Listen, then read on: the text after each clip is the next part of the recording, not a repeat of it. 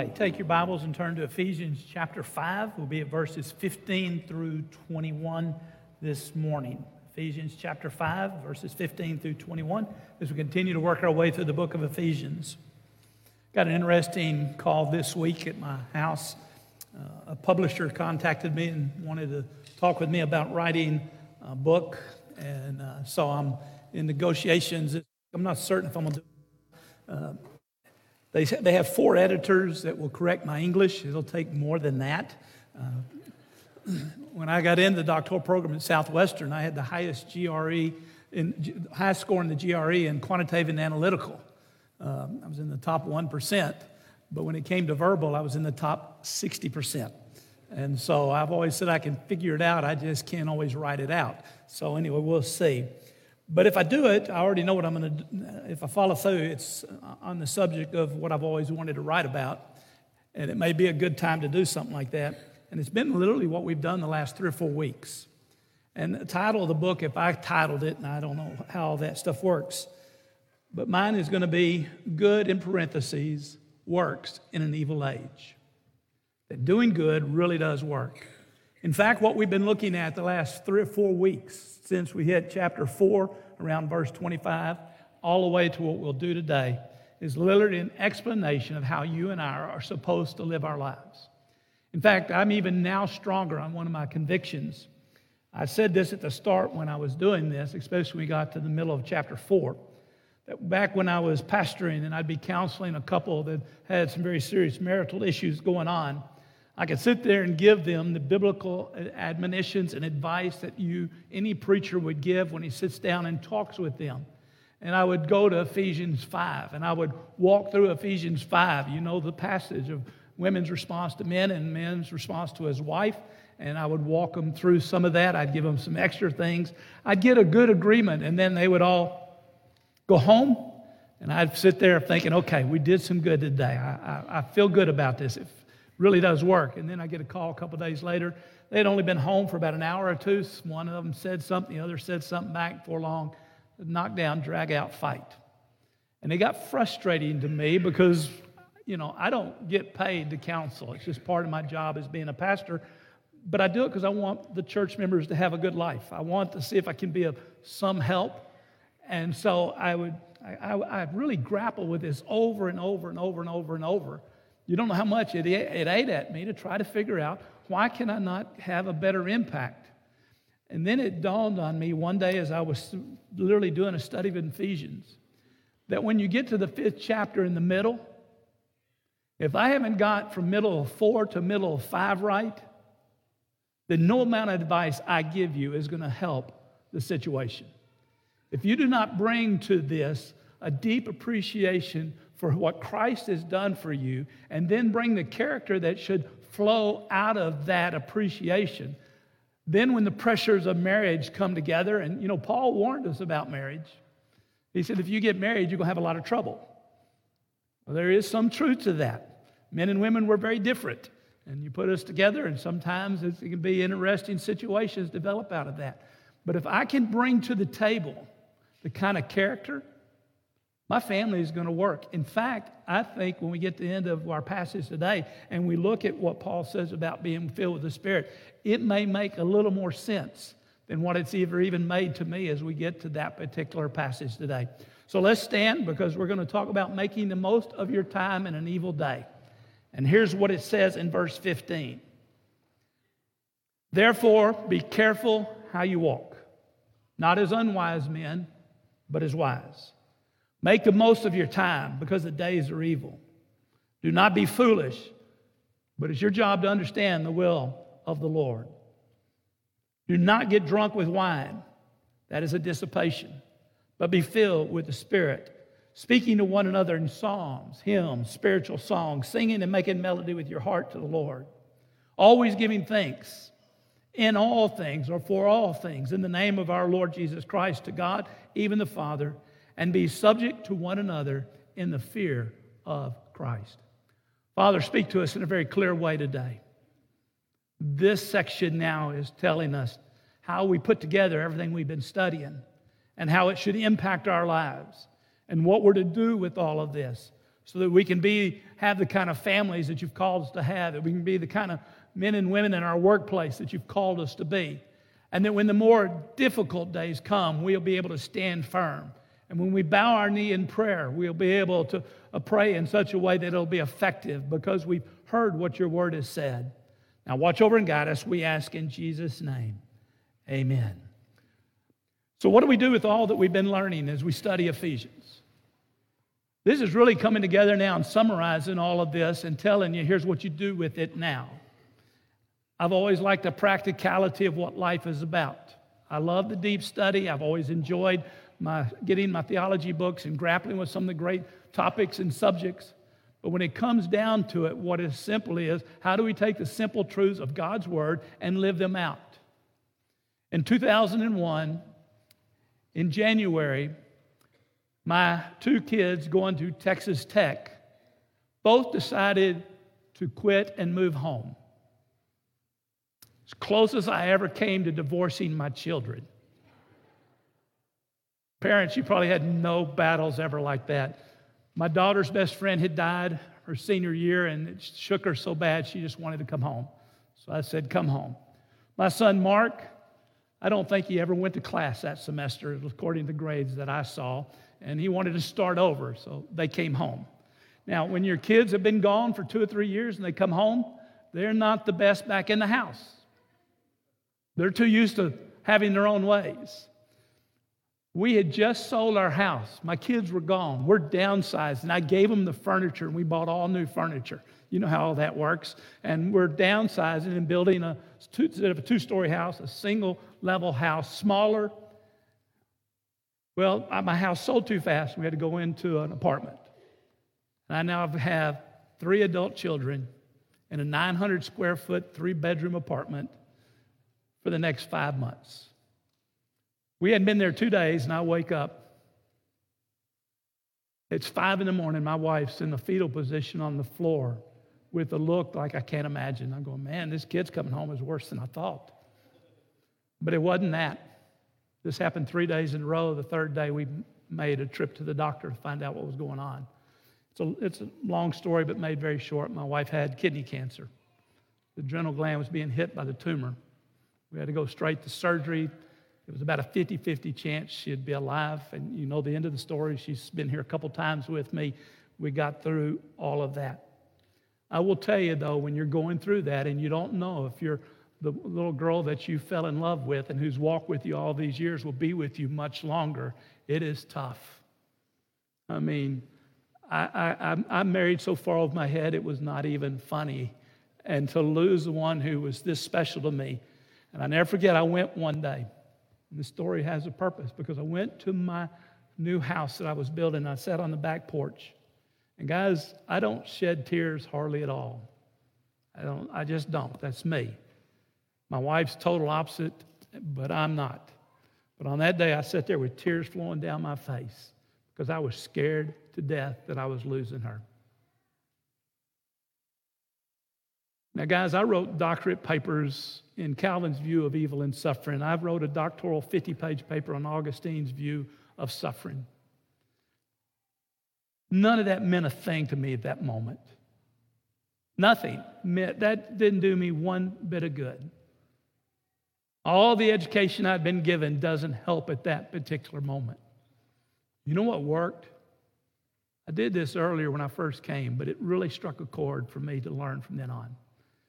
In 2001, sitting there on the back porch, I began to go, Jesus loves me, this I know, for the Bible tells me so. Y'all heard that one before? What I came to realize that day, I didn't know where God was going to take us. I didn't know if Jan would be walking by my side for the rest of our lives or it would be over within the next weeks or months. But my God loved me. See, the simple truths of God's word are what motivates us to get up and live our lives every single day.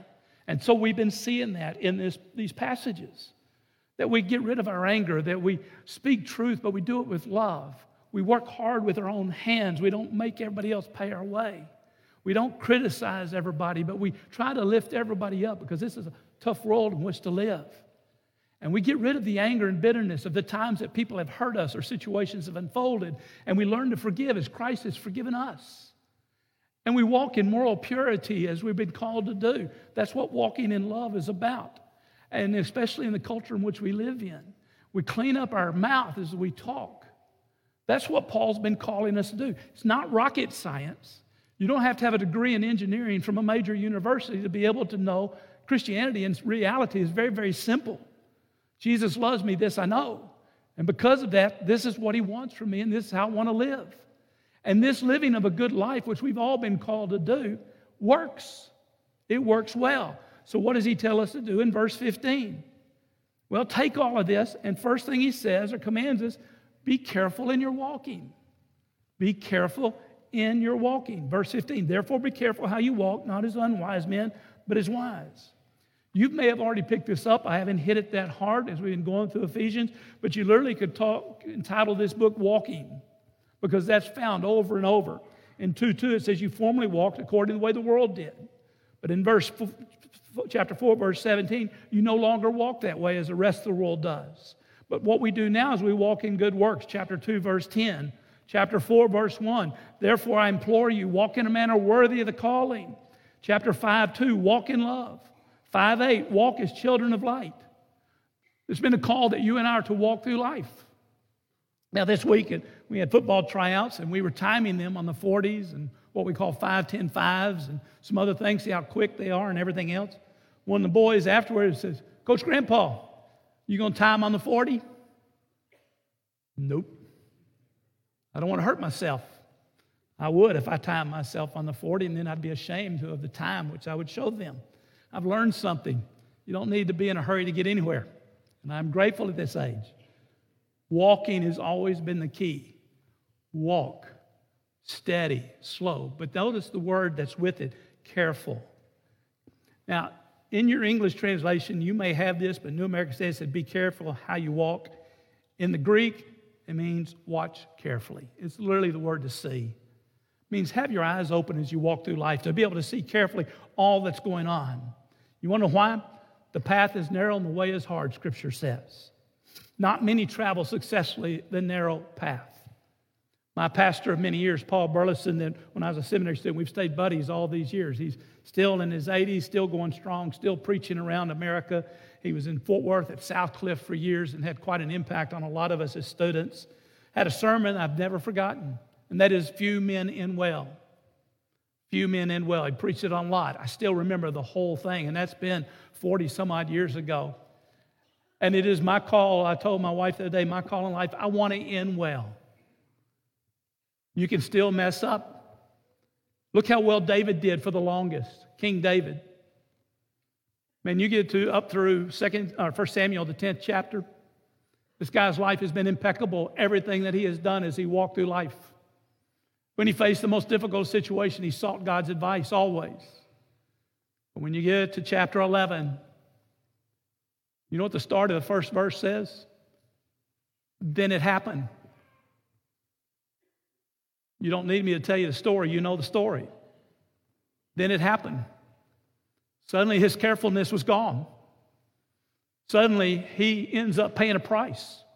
It cost him the lives of four of his children.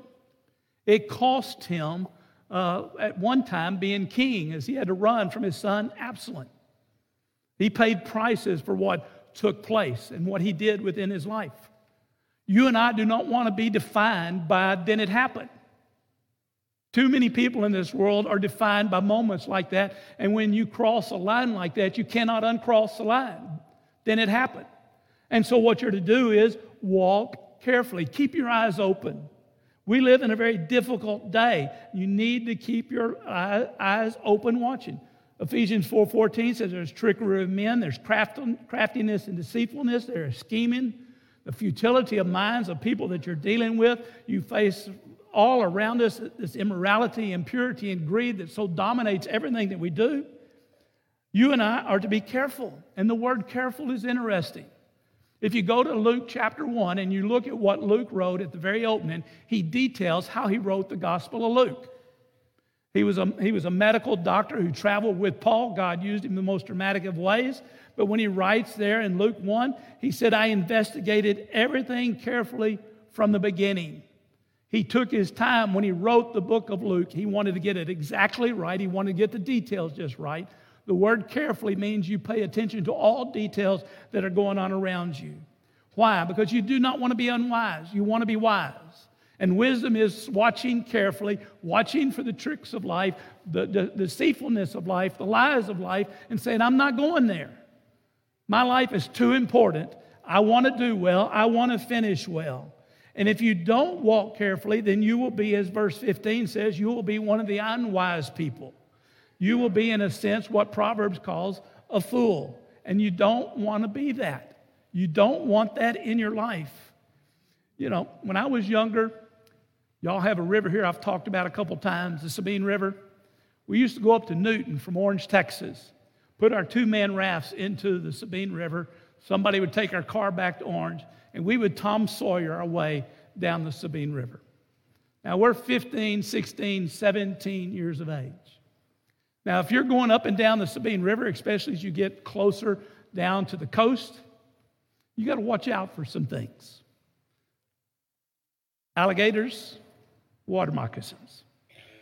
When I think back on what we did and how dumb we were and how stupid we were, I'm, I'm surprised any of us survived that.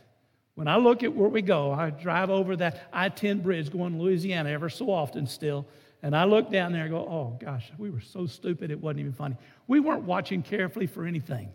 And I got stories of things that happened that I think back on can almost give me nightmares at night as we were on that river.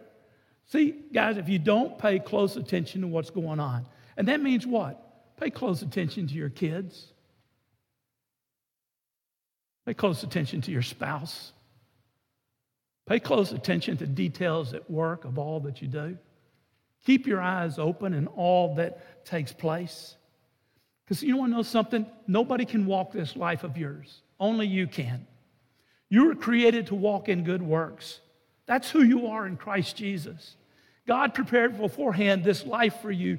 Walk in it, do it well, so that when you get to the last breath and you're laying there and you're about to breathe your last, you can look at your family, if you could even speak at that moment, as my father in law did when he said to me, Thank you for giving Jan a good life. One of the greatest compliments I ever got was from my Marine father in law, who was tougher than nails, who didn't like me for the first year or so of our marriage because I couldn't build houses nor repair cars, and I was not a Marine. I was just a preacher who does preacher stuff, not, not men. That's how he felt. But at the end, we had became buddies. But that man finished well. I want to do the same thing. And he did it the way I know you do it according to this walk carefully. Second thing you're to do is not only walk carefully, but take advantage of every opportunity. Look at verse 16. Making the most of your time because the days are evil. It's in the middle voice in the Greek language. It means only you can do this. I cannot do this for you, and you cannot do this for me. Opportunities that you miss in life, very rarely do you ever get another opportunity to try it again. Now, I always tell my seminary students when I was teaching at Southwestern listen, as a preacher, congregation, most of you don't see us during the week. You may be up here off and on and around the church, but you don't see what we're doing. We don't always have anybody looking over our shoulder to everything that we do. But I tell them what, I tell them this you work hard anyway. You got the same amount of time you put in. You, I don't care if anybody's watching you or not. You're not doing this to be seen. You're doing this to fulfill the obligation that God's put within your heart. Take advantage of every opportunity that God's given you and make the most of your time. If you and I fully grasp and understand all that's going on, then we want to do well. And we'll take advantage of every second that we got in life. One of the greatest gifts God's given us is time. The word here is not chrono, chronos, which means I look up and see it's 11:18 at this particular moment. It has to do with the word, a different word, which means seasons. Seasons. We're about to enter into the summer season, camps, those kind of things that you'll be doing. It's a season of time. We have seasons of time in which to live, and they're precious moments. We're only given a certain amount of it. Now, I remind you of this every one of us have 24 hours in a day. 24 hours in a day. It's amazing how much some people can get done in 24 and how little others can do in 24. I get onto my grandkids, and they probably think I'm an old man when I do this, but here's what most of their day is like now. Now, I've been a poor teacher on this because I'm working on this thing all the time, but they're playing games, and they're good. They're good at all these games. Like my their cousins in San Antonio, they're with them, they've got headphones on, and they're talking back and forth. That's good. Have fun with it. But life is passing by quick. And one day, you young ones out here in high school, I'll call you young ones, I didn't used to, but I will now because you are to me. You're going to wake up one day and you, you don't have any skills. You don't have any education. You have no abilities because you've wasted the time. On the football field this week, we had 47 guys out for varsity. About half of them haven't done one thing yet to get ready for the season. They have wasted all this time. About 15, 16 of the guys, they've been in the gym every single day. They run every single day. They don't miss one of our spring practices. They are giving everything they got because they want to, when they hit the field in the fall, they want to be good. You and I are to make the most of the time God gives us. This is important to me because when I went away to UT, I only had two things in mind. I wanted to be rich and famous, and I wanted somebody to give me an education. No, I meant give me a degree, not an education. I worked for the Capitol for a senator. I was on top of the world until I wasn't because I didn't study or go to class. I look back on those two years and I blew two years. I blew two years so badly it wasn't even funny. I was able later to recover, but I look back on that and wish now I had not wasted all that time. That's what Paul's calling us to do. Don't waste your time. Been hitting the young ones. How about us older ones? We don't have a lot of time left. Let's keep working hard. Just because you're tired doesn't mean you're through. You can still have a dramatic impact and influence. How old was Moses when he decided to go back to work? 80. Caleb, I love, in fact, one of my staff members who was a war hero, Caleb was his man in the Old Testament. It says he was 85 years of age and could still go to war. I'm 70 and I can't even run down a football field. I can't imagine what kind of shape that man was in. He was still living life full. Joshua, still going strong. We're to make the most of the time. You know, I don't know if I got a year left. I don't know if I got 20 years left. But I want to live my life every day because of what Christ has done for me to do whatever He needs. And it might be that I'll, I'll write a book this spring and, and submit that at 70 years of age. Maybe I, I will do a, another job different than coaching and jump into that. I don't know. But we, whatever God opens the door for us, let's walk through it. And another reason you to do this is our lives are a mere passing breath. Take your hand, run it across your face, feel the breath from your hand. That's how long you live. If you're young, that doesn't make sense. But if you're old, you fully understand what that's about, how fast life passes by. But you and I don't know how long God's got us on this earth. The other day when I went to Orange, we went out to where the refineries are. Used to, my dad ran DuPont of Orange for several years before he retired. So I wanted to go out and see the, the plant. They, they've sold it now. It's not DuPont anymore. I don't even know who it is that owns it. But as we were crossing a railroad track, because they have a lot of trains there to go in and out of those five or six refineries they have there, my brother said, This is where Bubba died. He said, You're kidding me. I said, You know, I never knew exactly where it took place. Bubba Decker, probably one of the greatest baseball players I've ever known. He was on my church softball team, the First Baptist Church of Orange. The kid was amazing. He was a talent that was so um, beyond the rest of us, it wasn't even funny. Freshman year UT, superstar. All state in voice, had the greatest tenor voice my brother had won all state in voice. He and Bubba would sing together at church. Bubba was having professional teams contact him for professional contracts to play ball. But God was calling him to the ministry, and he was going to leave baseball his sophomore year to go play to go to, the, to go to seminary. And then he hit the train, and his life was gone.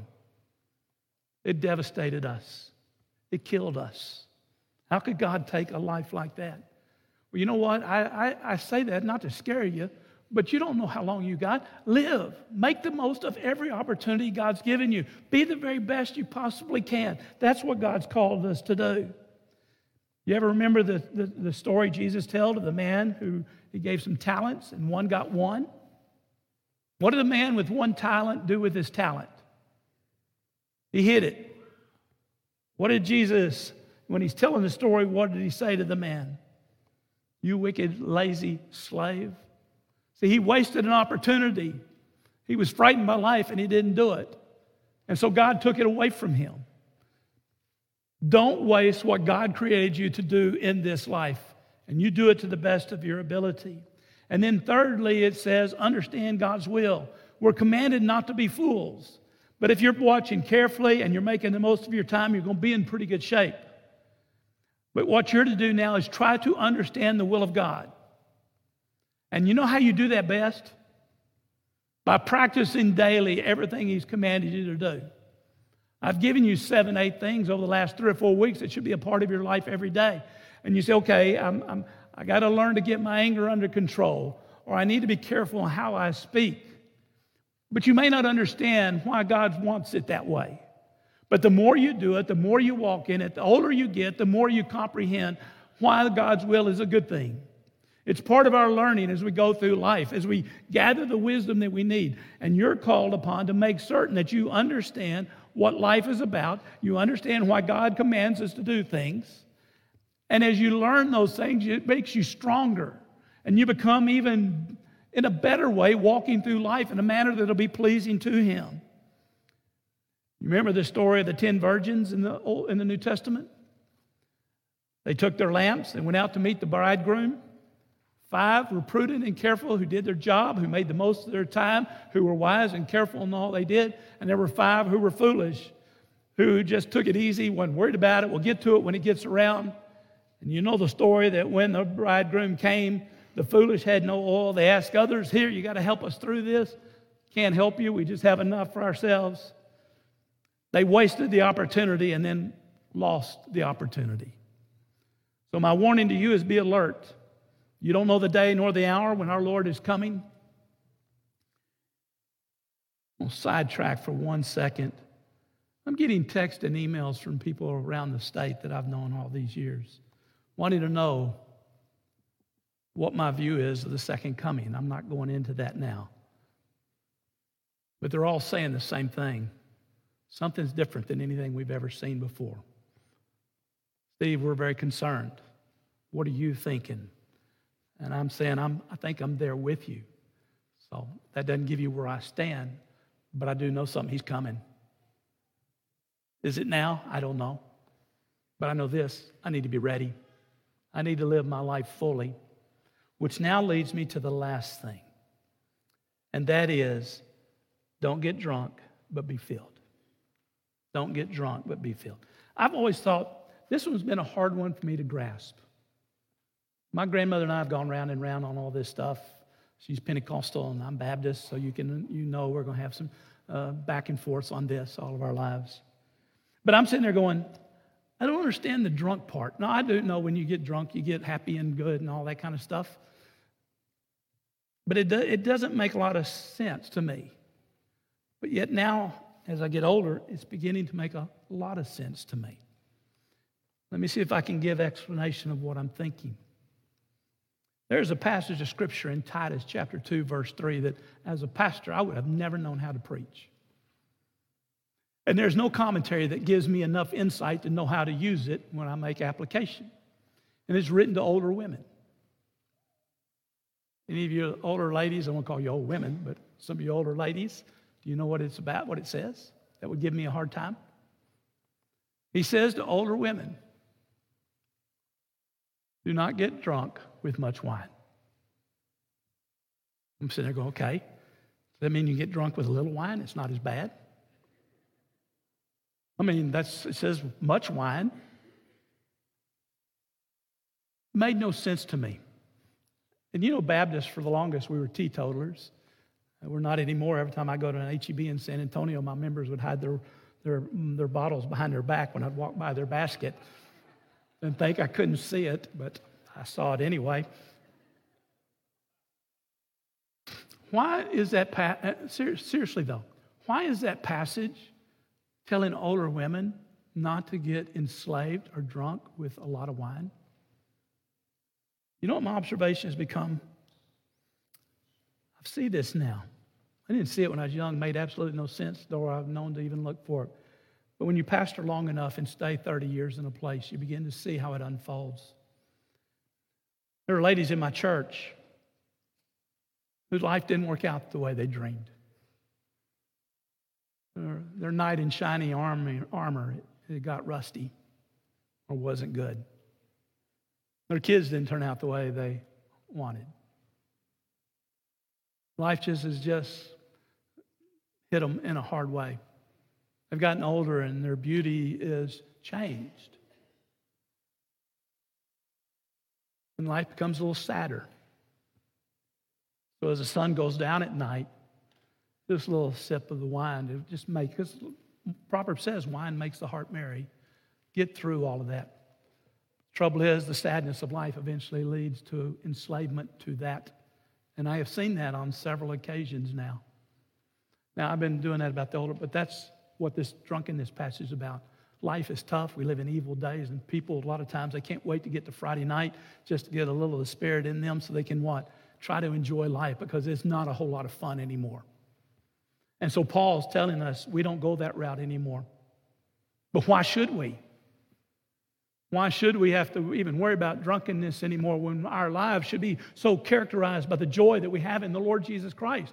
Now, for a lot of people, you, you, hear a preacher talking about joy, but it's not really real to them. But some of you in this room today, you know how real this joy is. But then another thing began to dawn on me as I've been studying through this over the years. Because when it says, instead of getting drunk, be filled with the Spirit, I've always wondered, what am I supposed to do to make that happen? Is it, I mean, it doesn't tell me how to be filled. It commands me to be filled, but it doesn't tell me how to be filled. You know what I've come to conclusion? You can agree or disagree with me on this. But I really have come in pretty strong now at this point on this. If I'm walking through life in a good way, I work hard with my hands. I'm not angry at everything that goes on anymore. I don't act foolishly in that anger. I'm always trying to lift people up and not tear them down.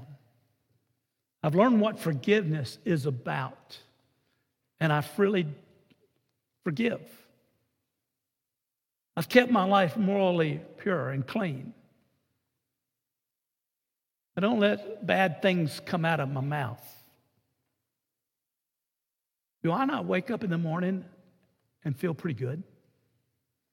I'm not controlled by bitterness and anger. I'm living a good life. I was telling Jan the other day, I said, You know, you and I have been blessed. We've got along well all these years. We really have. We literally have never had a, a fight. Now, I'm wrong all the time, but we've never had a fight. I'll never forget old Ernest Green. He was in his late 80s, he and Bonnie, and somebody said to Ernest, I bet you and Bonnie never fight. He said, No, because I'm never right, so I just don't fight. But we did, Jen and I've just enjoyed. I, you know, and I was a, as dumb as you get entering marriage, and when it came to women, as a guy could ever be. I mean, I just want to be on the, the athletic field, baseball, football, basketball. I mean, those are the only things that are important in life. I never held a baby till I held Stephanie for the first time. You've heard that. And so we've been blessed. And so when I lay down at night, I sleep. I love about 9:30, 10, go get a book, go and read, fall off to sleep, and I'm sleeping well. I wake up in the morning and I'm, I'm ready for a day. See, I'm not so certain that's not what filled with the Spirit is. Walk in obedience where God can now use you. What is the fruit of the Spirit? Love, joy, peace, patience, kindness, goodness, faithfulness, gentleness, self control. It's literally what we've been studying in these previous verses. And when I'm allowing that to happen, I'm filled with the Spirit of God. And if there comes moments in time where God's Spirit wants to use me and pour out on me, which occasionally will happen in life, that God will use you in the most dramatic of ways, you have been walking carefully enough to hear what He has to say, and you'll be where God placed you.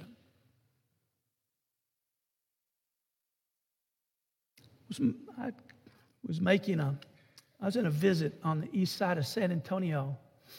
I need to get back to the office afterwards. I didn't go the way I go 100% of the time.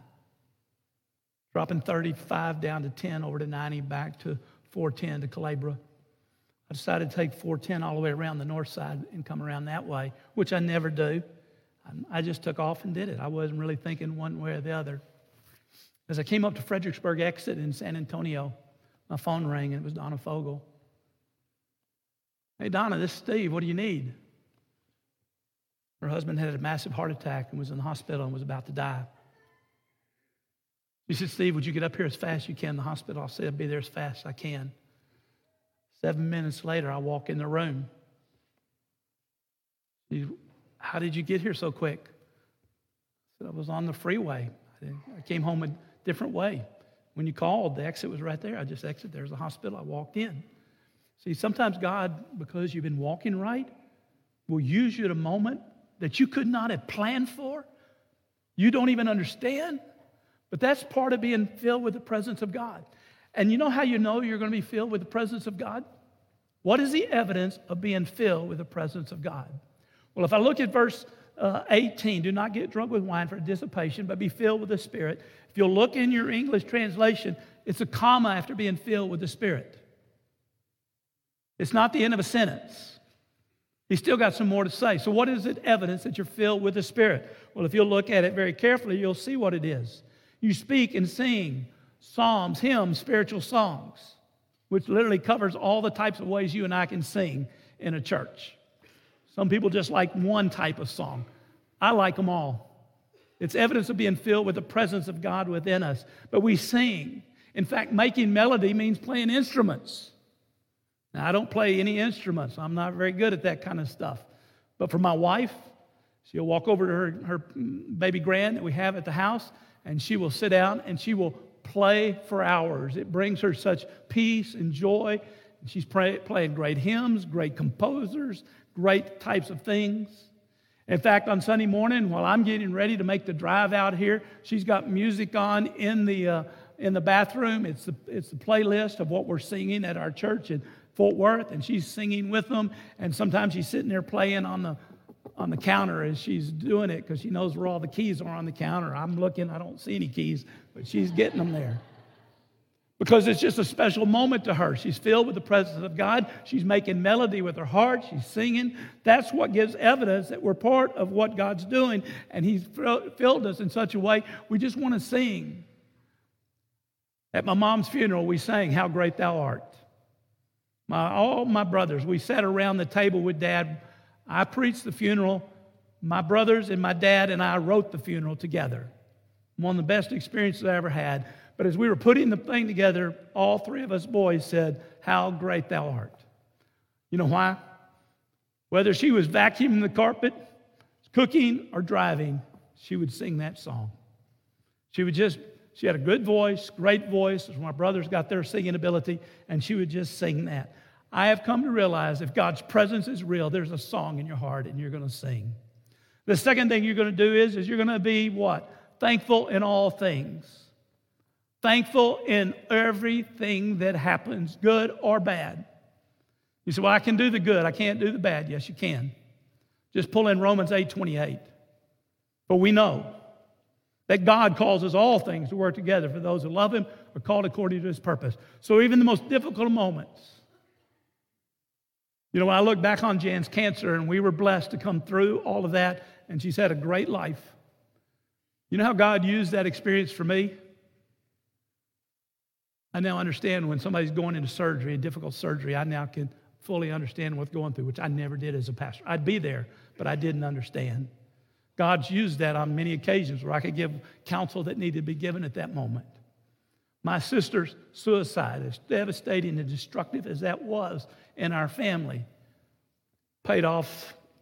This sounds horrible, but it worked for me to help others. I never forget a pastor's daughter who had a gun to her head in her closet about to take her life. When I arrived at the house, I was asked to be there. And I went in. I walked in with the gun in her hand. I got in the closet, sat on the floor with her, and looked her in the eye and talked with her for 30 minutes.